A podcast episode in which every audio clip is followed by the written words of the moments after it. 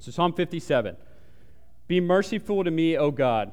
Be merciful to me, for in you my soul takes refuge. In the shadow of your wings I will take refuge, till the storms of destruction pass by. I cry out to God Most High, to God who fulfills his purpose for me. He will send from heaven and save me. He will put to shame him who tramples on me. God will send out his steadfast love and his faithfulness. My soul is in the midst of lions. I lie down amid fiery beasts, the children of man whose teeth are spears and arrows, whose tongues are sharp swords.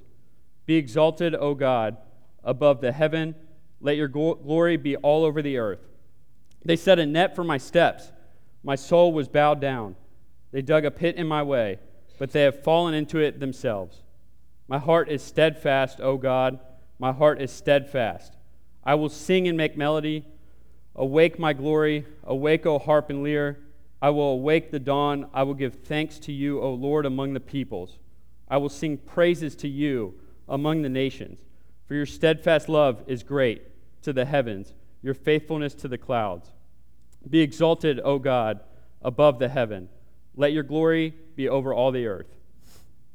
God, I, uh, I pray for this morning. Um, God, may you be glorified through this message. God, I pray that you convict and, and challenge us. God, we thank you for your word the way you speak to us. God, I, I pray for our fellowship this morning, and may we make much of Jesus through this worship and then into our, our new week. Amen. So, today we're going to cover four main points. So, this psalm is David writing, and David is writing while he's hiding in a cave as King Saul and King Saul's army are pursuing him and trying to kill him. Now, King Saul wants to kill David out of jealousy because he knows that David is next in line to be king, and he is hunting him down and searching to kill him. So let's keep that in mind that David is writing this psalm while hiding out in a cave. And like I said, we're going to look at, at four things that God is to David that he also can be and should be to us. I think throughout this message, let's remember that temporary things of this world are going to try and tell you that they can take the place of these four things that we cover today. But only God can truly be them. This world will constantly try and replace God for each one of these things. But living our lives to the fullest and being who God fully wants us to be, God will be each one of these four things. And before we jump in, I want to look at how David starts out this psalm. Be merciful to me, O God. Be merciful to me. Let's hear the desperation in David's voice. I mean, he's hiding out in a cave as Saul and a bunch of bad dudes are chasing after him and he's crying out in desperation to God. So let's remember that too, that he's, he's in a cave and there's just this desperation in David's voice. So, number one, as we dive in here, God is refuge. So we see here in verse 1 Be merciful to me, O God, be merciful to me, for in you my soul takes refuge. In the shadow of your wings I will take refuge until the storms of destruction pass by. So I think you know, refuge is not like a common word that we use frequently today, right? Like Demarcus, when's the last time you used the word refuge? Probably not, yeah, probably never. So it's it's not a very common word. So what does it mean? So to take refuge is to seek shelter from something that will provide safety. And so I was trying to think of a, an example or a story about refuge, and I gave Jason a heads up that I was going to share a story about him. Um, I didn't tell him what that story was going to be. Um, so, our senior year of high school, Jason, one way or another, loved to make some of the guys that I played sports with, he loved to make them angry and would talk a little trash, you know, um, maybe kind of pick at them a little bit. And, and one time he did that to a teammate of mine who had a temper problem. And it was not a great idea by Jason, but he, he rolled with it. Um, and so he gets out of school early and he runs to his Jeep to seek refuge from this guy who played football, baseball, everything with me, who was mad at Jason. Jason had about a 10 minute head start to get to his car. So he takes off, gets to the car, he's hiding out there. I think he's still talking a little trash out the window. Um, the kid walks up, so Jason thinks he has refuge in his car. The kid walks up, like, hey man, what are you, what are you saying? I heard you've been running your mouth. What Jason didn't realize is he didn't roll his window up. So the kid reached in the window, hit Jason real quick, and his Jeep was not a great refuge. So, just a, an example there of, of what refuge is. And I, I think you know, it's a, a goofy example, but I think this world will constantly try and display a refuge that might feel safe, but in all reality, that window still rolled down. So, if we look at the background of Saul chasing David and trying to kill him, like I mentioned, um, David is next in line to be king of Israel. He's next in line to be king of Israel. Saul gets jealous and is chasing David. David seeks refuge in this cave, but that cave is not truly his refuge. In the same way that Jason's Jeep wasn't truly a refuge, this cave, while it keeps David's physical body safe, it is not the actual refuge. David knew that true safety from Saul wasn't found in a cave, but rather found in his relationship and the provision pro- provided from God. David's fear was also kept in check because he kept his focus on the one who was in control.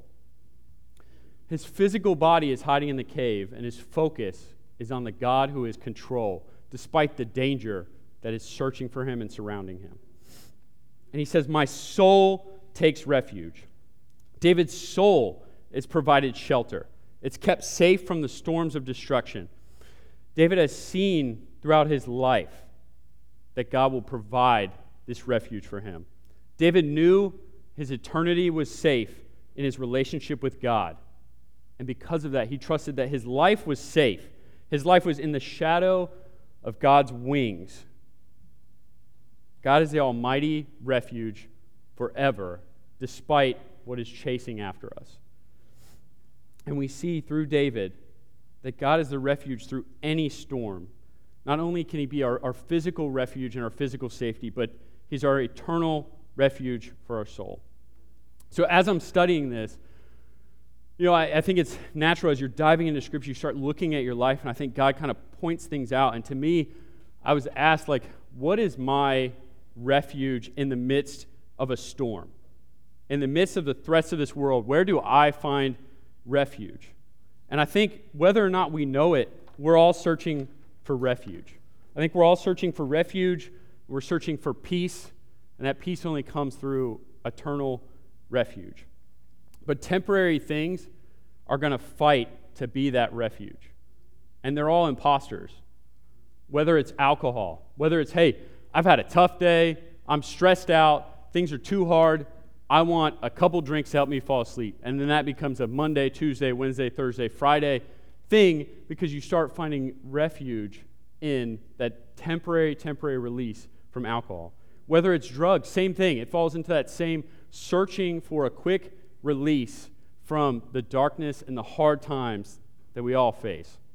It can also be things like relationships. Relationships can be a refuge. Hey, I'm, I'm scared. Life is tough. I'm going to put everything I have into this relationship. So it's not necessarily only bad things that try and act like a refuge, but good things that can act like a refuge but aren't an eternal, all powerful refuge. It can also be money and career. That was a, a, tough one for me. I put a lot of time and effort into work, and I don't think that's a bad thing. But when it becomes the thing, it becomes the refuge, that's when it becomes fading, and it, it doesn't live up to the promises of an eternal refuge.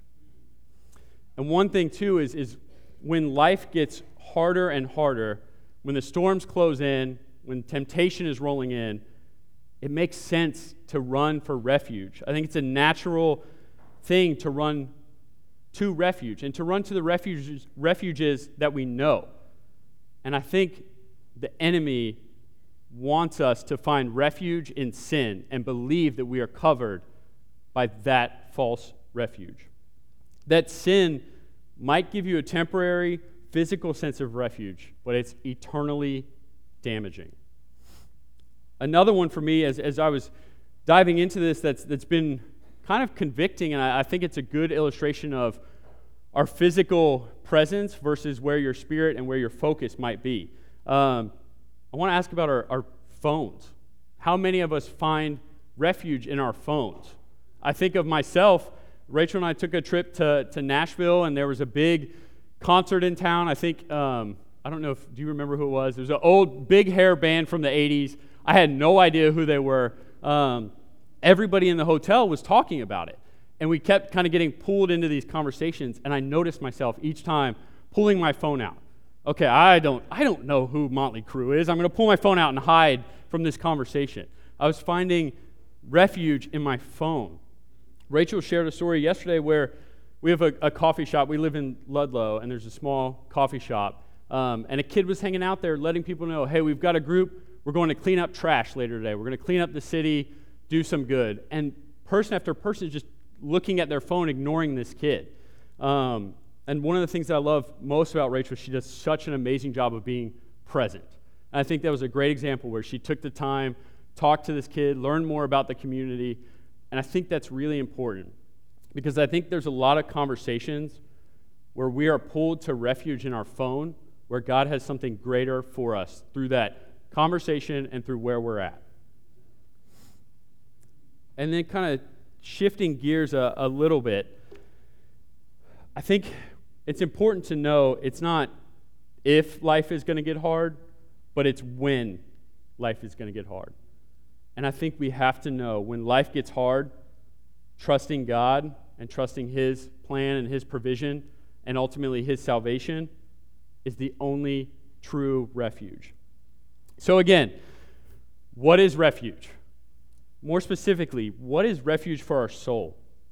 God provides us that safety and protection from anything this world can throw at us. So I'm going to look at Psalm 18, verse 2. The Lord is my rock and my fortress, my deliverer, my God, my rock in whom I take refuge, my shield and the horn of my salvation. I think it's important to note that God as refuge is referenced over 40 times throughout Psalms. I would say David's trying to, you know, really, really kind of hammer that in that it is important that we see God as our, our refuge. And then Romans 8 31 through 39. What then shall we say to these things? If God is for us, who can be against us? He who did not spare his own son, but gave him up for all of us, how will he not also graciously give us all things? Who shall bring any charge against God's elect? It is God who justifies. Who is to condemn? Christ Jesus is the one who died more than that, who was raised and is at the right hand of God, who indeed is interceding for us. Who shall separate us from the love of Christ? Shall tribulation, distress, persecution, famine, nakedness, danger, or sword? As is written, For your sake we are being killed all day long. We are regarded as sheep to a slaughter. No, in all these things we are more than conquerors through him who loved us. For I am sure that neither death nor life nor angels, nor rulers, nor things present, nor things to come, nor powers, nor heights, nor depth, nor anything in creation will be able to separate us from the love of Christ Jesus. There's one refuge for our soul. True everlasting refuge is found through Christ, and He's our refuge for eternity. But He's also our refuge while we're here on earth, which leads us to our second point that was a, a seemingly long first point there. Uh, we will jump into our second point. So we look at God is refuge, number one. Number two, God is purpose. Psalm 57, verse 2. And I know different versions, so ESV, NIV, they all have kind of a, a, different word here, but the premise is very much the same. Where in verse 2 he says, I cry out to God Most High, to God who fulfills his purpose for me. So we look at God fulfills his purpose for David. So what was God's purpose for David? God clear or David clearly believes that God will save him from the situation he's in presently because his purpose has not yet been fulfilled. And so we're going to jump to 2 Samuel 7 verses 8 through 17. So 2 Samuel 7, verses 8 through 17. Now, therefore, thus you shall say to my servant David, Thus says the Lord of hosts I took you from the pasture, following the sheep, so that you should be prince over my people of Israel. And I have been with you wherever you went, and I've cut off your enemies from before you. And I will make for you a great name, like the name of the great ones of the earth. And I will appoint a place for my people in Israel, and will plant them so that they may dwell in their own place and be disturbed no more. And violent men shall afflict them no more. For the time has come that I appoint judges over my people of Israel, and I will give you rest from your enemies. Moreover, the Lord declares that I will make you a house.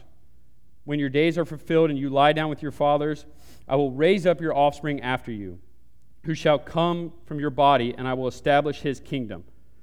He shall build a house for my name, and I will establish the throne of his kingdom forever. I will be to him a father, and he shall be to me a son.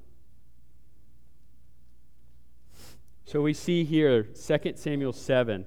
It, it, the chapter actually starts out with God telling David, Hey, I want you to build me a house out of cedar because I'm tired of traveling in, in tents and, and being worshiped in these tents as the people of Israel constantly moving. So he says, Build me a house from, from cedar.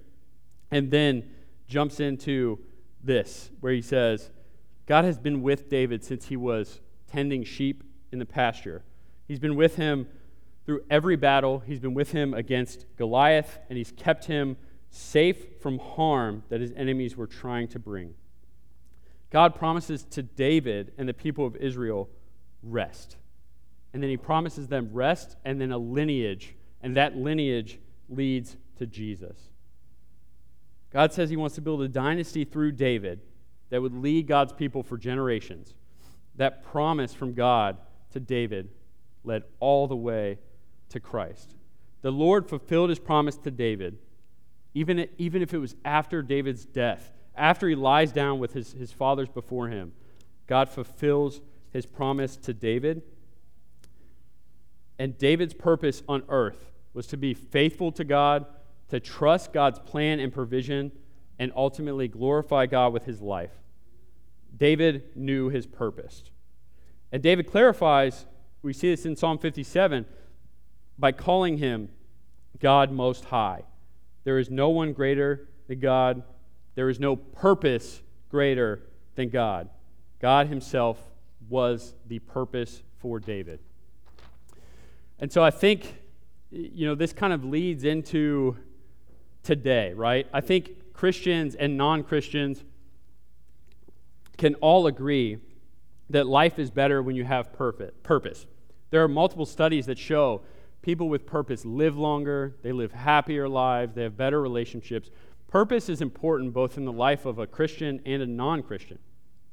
And so in 2018, there was a study titled Where Americans Find Meaning in Life. They surveyed 5,000 adults from all over the United States, all income levels, multiple ages, and they had two sections. They had an open response section and they had a multiple choice section. Here are some of the results from the open ended section. So they would pick out keywords and, and try and pick up on trends so that they could see uh, you know, common themes throughout the responses. First, the most popular answer for where you find meaning in life was family. Family was mentioned in over 70% of the open ended responses. One in every three responses brought up money or career. One in every 10 responses brought up learning. So the purpose of life is continual learning and, and growing in knowledge. Less than 5% of the responses mentioned Jesus or Christianity in any capacity. And then here are some of the responses from the multiple choice questions. Family was also the top choice in multiple choice for meaning and purpose in life. Households with a high level of income, so I believe it was like 75K or greater annually, uh, over 20% of those people mentioned the purpose in life was good health. Right after that, right after family and right after good health, the top choices were friends, music, art, and taking care of your pets. Uh, religion ranked right behind listening to music and reading books. And that's all, all religions that, that could have been a part of this response. For the majority of, you know, majority of these responses, I don't think in and of themselves were bad things. Uh, Besides, there was one person who said the purpose of his life was to dry out plants and make costumes out of them. So that's not probably not the best purpose there, but most of the responses in and of themselves were not bad things. You know, family, friends, uh, even careers, you know, things that you find enjoyment out of. But I don't think any of them truly provide an eternal, all encompassing purpose. And then an interesting thing after the study, they, they did a follow up with the same people. Um, and they did this follow up in the fall of 2020. So this was after the pandemic.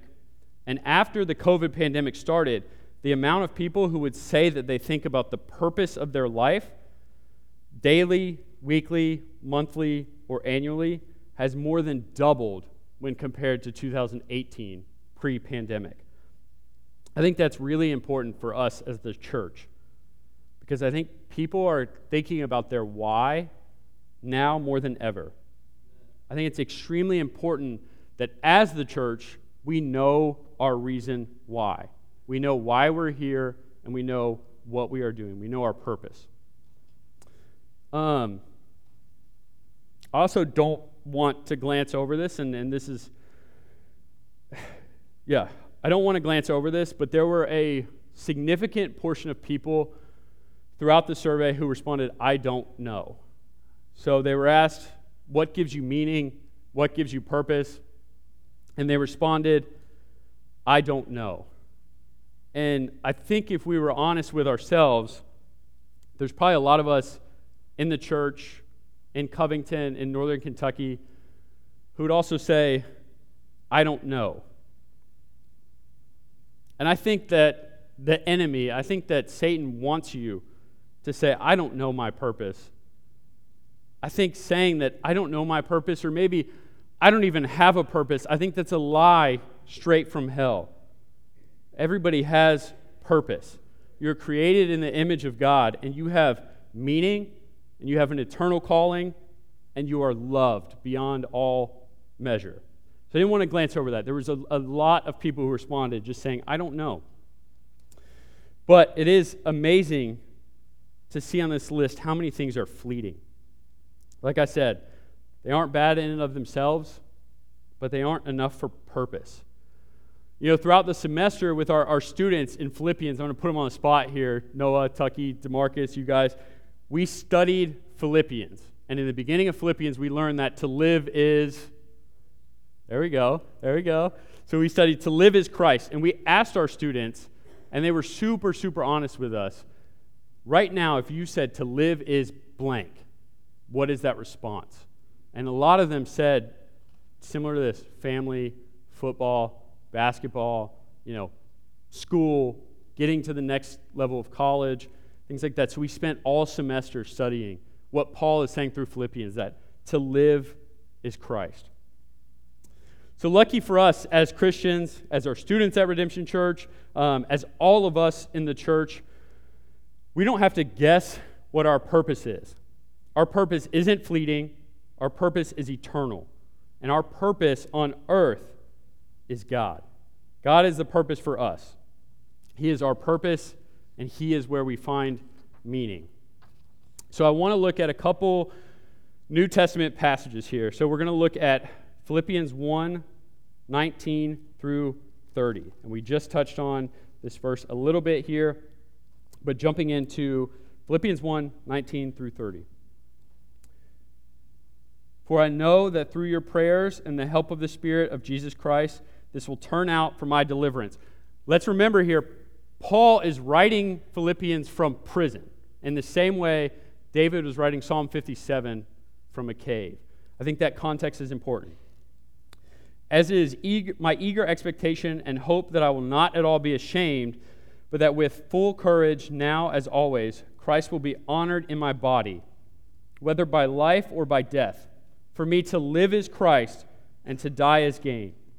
If I am to live in the flesh, that means fruitful labor for me. Yet which shall I choose? I cannot tell. I'm hard pressed. The two. My desire is to depart and be with Christ, for that is far better. But to remain in the flesh is more necessary on your account. Convinced of this, I know that I will remain and continue with you all for your progress and joy in the faith, so that in me you have ample cause to glory in Christ Jesus.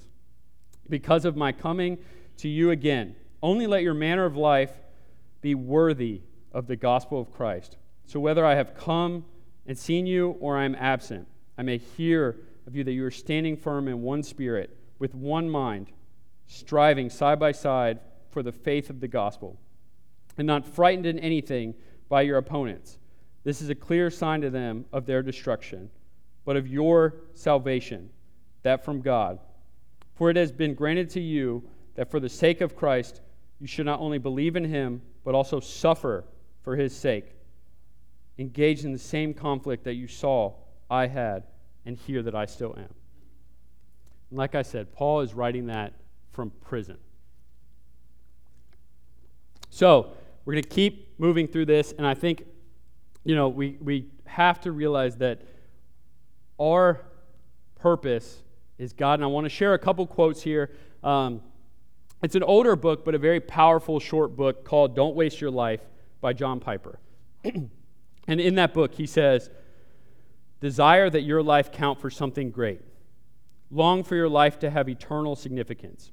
Want this don't coast through life without passion.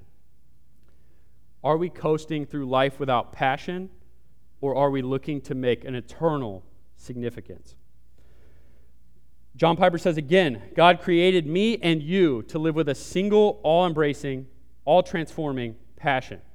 Namely, a passion to glorify God by enjoying and displaying his supreme excellence in all spheres of life work, school, relationships, house, neighborhood, all spheres of life, our purpose is to glorify God.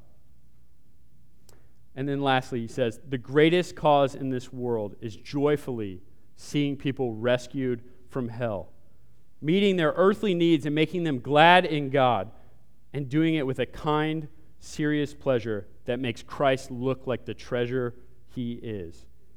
When you live with purpose, people around you are going to see it, and people around you are going to notice. So, we're going to move on to our third point, which is our most important point today. so, looking back, number one, God is our refuge. Number two, God is our purpose. And number three, God is our salvation. So, Psalm 57, 3 through 6. He will send from heaven and save me. He will put to shame him who tramples on me. God will send out his steadfast love and his faithfulness. My soul is in the midst of lions. I lie down amid fiery beasts, the children of man whose teeth are spears and arrows, whose tongues are sharp swords. Be exalted, O God, above the heavens. Let your glory be all over the earth. They set a net for my steps. My soul was bowed down. They dug a pit in my way, but they have fallen into it themselves.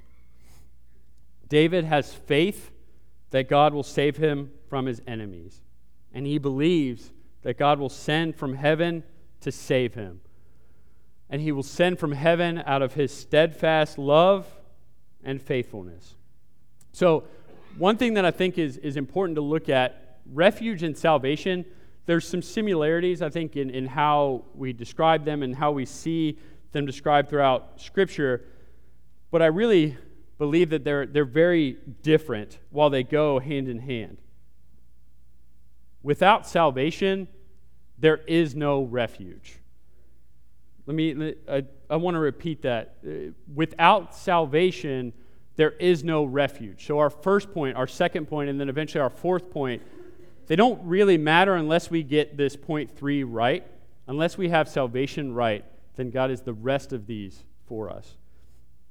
David's physical body was rescued by God multiple times throughout his life. I mean, we see David versus Goliath. God uses a, a rock, a pebble, to provide salvation and, and safety in that moment for David against Goliath. Here versus Saul trying to kill him. Throughout his reign as king of Israel, we see God protect him from so many enemies. We see God protect Israel from so many enemies. But in the same way that this cave is a temporary refuge. God saving David's body from Goliath and his enemies is still just a temporary salvation. Luckily, David's soul has eternal refuge because of his relationship and the salvation found in that relationship with God. And David says, My soul is in the midst of lions. I lie down amid fiery beasts. They set a net for my steps, and my soul was bowed down. They dug a pit in my way, but they fell into it. David was surrounded by danger. I've said this a, a couple times now, but we hear again desperation in David's voice. He says that my soul was bowed down. He believes that God is going to save him, but he acknowledges those threats around him, even to the point of his soul being bowed down. In the same way, right now, we are surrounded by things that are seeking to kill and destroy.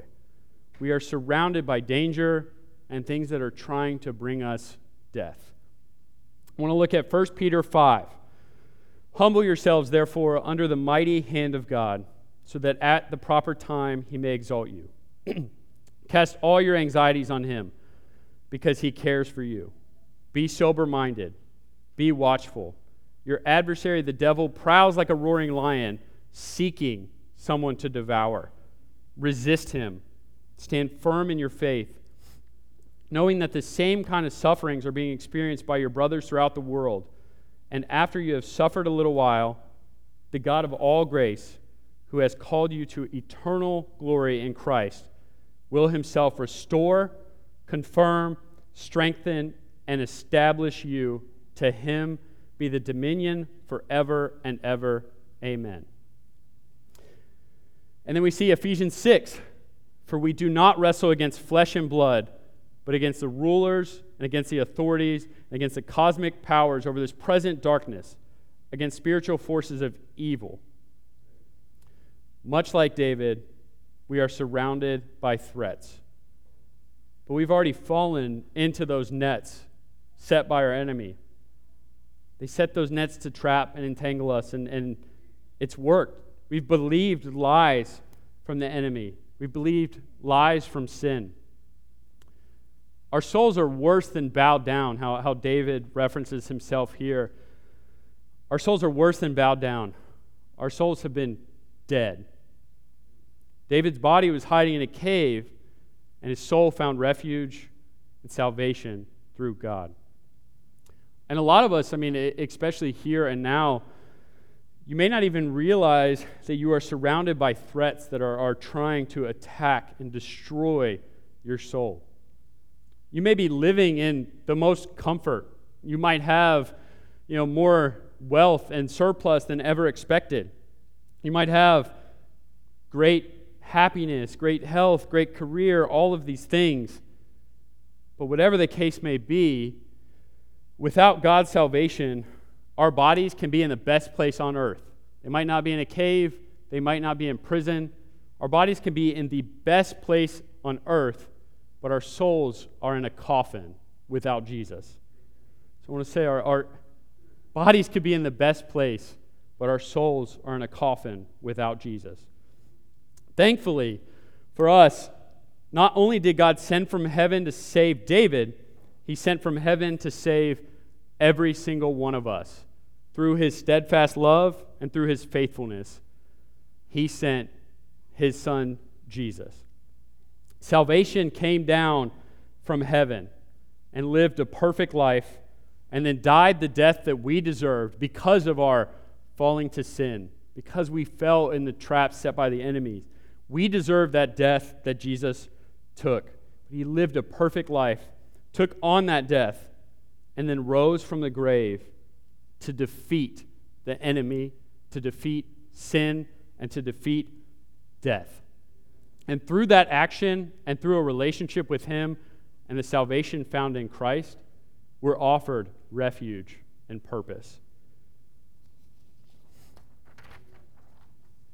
And again, I don't, I don't want to overcomplicate this third point. Um, I don't want to talk too fast through it. Um, but really, it's, it's the purpose of why we do what we do. It's the purpose of why we gather together. It's the purpose of why we live the way we live. It's the purpose of everything that we do in this life. So we have a lot of other points and other things we're walking through today. But this is the one, the most important thing to get right. Salvation is Jesus taking on our sin and the death that we deserved and offering us eternal life through a relationship with Him. When you realize that your soul needs refuge in the same way that David's did, and in order to gain that refuge, you start with Jesus. You start with the salvation found in a relationship with Christ. Remember how we started Psalm 57? David says, Be merciful to me, O God. Be merciful to me. If you haven't found salvation in Christ yet, why not now? And why not today? If you realize your soul needs refuge, the eternal refuge only found through Christ, all you have to do is cry out, God, be merciful to me. I believe that you sent your son and he lived a perfect life, and then that he was killed in my place for my sin. And I believe he rose from the grave, defeated sin and death, and because of Jesus, I have life, I have purpose, I have refuge. God, have mercy on me. And so, lastly, we have so we got God is refuge, God is purpose, God is salvation, and lastly, God is joy. So, Psalm 57, verses 7 through 11. My heart is steadfast, O God. My heart is steadfast. I will sing and make melody. Awake, my glory. Awake, O harp and lyre. I will awake the dawn. I will give thanks to you, O Lord, among the people. I will sing praises to you among the nations. For your steadfast love is great to the heavens, your faithfulness to the clouds. Be exalted, O God, above the heavens. Let your glory be all over the earth. Last night, um, we had the, the great privilege of going and watching FC Cincinnati. I don't know if you all know this, but Cincinnati has a very good soccer team. Um, they're still pretty new, I think 12 and 1. Um, but uh, me, Rachel, Blair, we got to go and watch FC Cincinnati. And you know what's not hard? I'm not even I'm not even really a soccer fan. It was not hard to go crazy when FC Cincinnati scored a goal. It's easy to celebrate, to cheer, to get loud and start yelling. It was very easy to join in on that. But then you see the opposite. If the other team scores or the other team pushes one of our guys to the ground, it's really easy to get mad. It's easy to yell at the refs. It's easy to you know, yell at fans of the opposing team. It's really easy to, to flip between joy and, and you know, yelling and being so happy over this goal to being angry.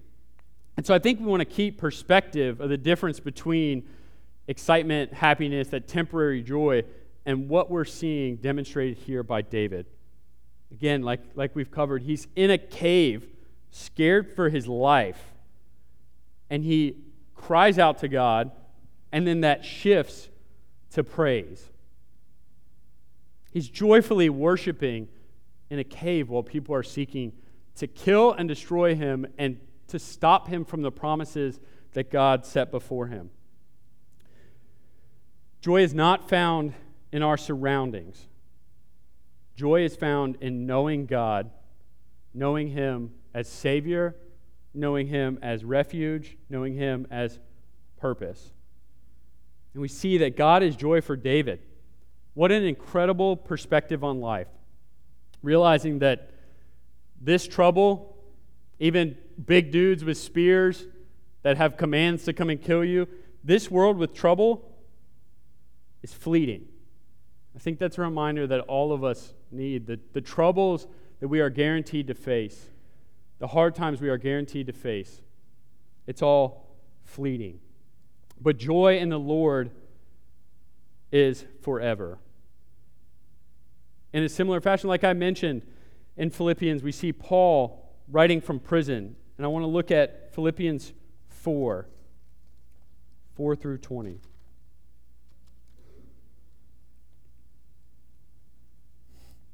rejoice in the Lord always. Again, I will say rejoice. Let your reasonableness be known to everyone. The Lord is at hand.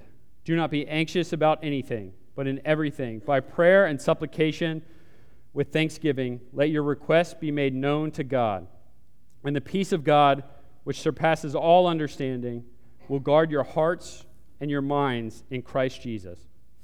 Finally, brothers, whatever is true, whatever is honorable, whatever is just, whatever is pure, whatever is lovely, whatever is commendable, if there is any excellence, if there is anything worthy of praise, think about these things. what you have learned and received and heard and seen in me, practice these things, and the God of peace will be with you. I rejoice in the Lord greatly, now at length that you've received your concern for me. You are indeed concerned for me, Paul, who's in, in prison but you had no opportunity. Not that I'm speaking of being in need, for I have learned in whatever situation I am to be content. I know how to be brought low, I know how to abound in any and every circumstance. I have learned the secret of facing plenty and hunger and abundance and need. I can do all things through Christ who strengthens me. Yet it was kind of you to share in my trouble, and you, Philippians, yourself, knowing that the beginning of the gospel, when I left Macedonia, no church entered into partnership with me in giving and receiving, except you only. I have received full payment, and in more I am well supplied, having received from Epaphroditus the gifts that you sent and fragrant offering, a sacrifice acceptable and pleasing to God. And my God will supply every need of yours according to his riches in glory in Christ Jesus. To God our Father be the glory forever and ever. Amen. Many of us are, are hurting, and life has a, a way of beating us down, throwing punches after punches. And it's easy to wallow in that hurt. It's easy to, to find self pity. And it's, it's okay to mourn, it's okay to grieve, and it's okay to cry and go through hard times. But we see both David and Paul say, rejoice. Find joy in the Lord and what he's doing. Find joy knowing that you have eternal salvation, you have eternal refuge, and you have eternal joy offered to you through Christ. Find joy, find purpose, and find refuge through the salvation that is offered by Christ. So, in conclusion, our four points today are God is refuge, God is purpose, God is salvation, and God is joy. And looking at, at point three, um, if, if that prayer that, that we walk through, if, if, if looking for a relationship with Christ is something that you're wrestling with, come and talk to us. If it's a prayer you've prayed, come and talk to us. Um, if you want to wait until Ben's back next week and talk to him and said, come and do that. Um, we are excited. We are praying for people's salvations. We are praying for people to know Christ. And our last point Christ is joy. So let us joyfully worship together as, as we close out. Um, so let's sing and worship um, this last song here. So I'm going to pray for us. God, I, um, I thank you for today.